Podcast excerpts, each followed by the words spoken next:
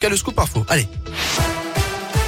Et à la une de l'actu, la réclusion criminelle à perpétuité contre Nordal Lelandais. C'est ce qu'a requis euh, ce matin l'avocat général devant les assises de l'Isère à Grenoble. Il a réclamé également 22 ans de sûreté à l'encontre du meurtrier présumé de la petite Maëlys, jugé également pour des agressions sexuelles sur deux petites cousines. Je vous demande de le déclarer grand criminel, grand prédateur, coupable des faits. Voilà ce qu'a dit l'avocat général.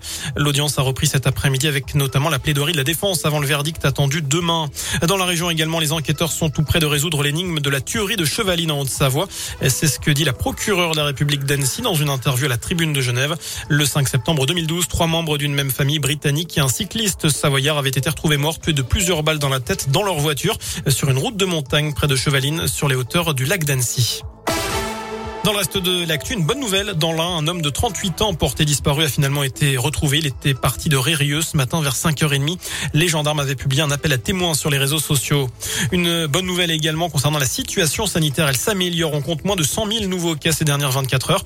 C'est le niveau le plus bas depuis le 24 décembre. Si les chiffres se poursuivent, on pourra lever le passe vaccinal dès le printemps. Voilà ce que dit aujourd'hui le président du conseil scientifique Jean-François Delfrécy. La France va retirer ses troupes du Mali, annonce ce matin d'Emmanuel Macron après neuf ans de lutte contre les groupes djihadistes au Sahel. Le chef de l'État met en avant la difficile coopération avec la junte au pouvoir à Bamako, la capitale malienne. Il faudra 4 à 6 mois pour que le retrait soit total. Notez que des unités seront redéployées en Afrique de l'Ouest et dans le golfe de Guinée. On passe au sport. Place à l'Eurocoupe pour la Gielbourg. Après leur qualification il y a deux jours pour les quarts de finale de la Coupe de France, les Bressans enchaînent. Ils reçoivent les Espagnols de Gran Canaria ce soir à Equinox, le leader de leur groupe d'Eurocoupe. Au match aller, les Burgiens s'étaient lourdement inclinés, 78 à 49. Ils tenteront donc de prendre leur revanche et de s'imposer pour rester en course dans cette compétition européenne. Hugo Benitez, le meneur bressan, est au micro Radioscoop de Didier Berthet. C'est plus facile d'aborder le match quand on va sur deux victoires. Après, on a déjà gagné deux matchs d'affilée.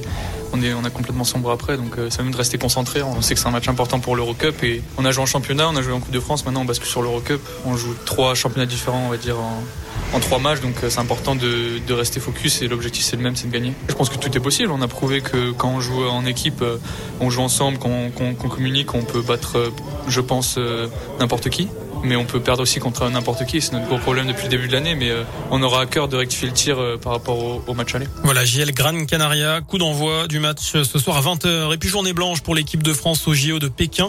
Les Bleus ont terminé en cinquième position sur le relais masculin combiné nordique. On attend des médailles demain, avec notamment les deux dernières épreuves de biathlon, les masses start féminines et masculines. Et puis on suivra également du ski cross chez les garçons.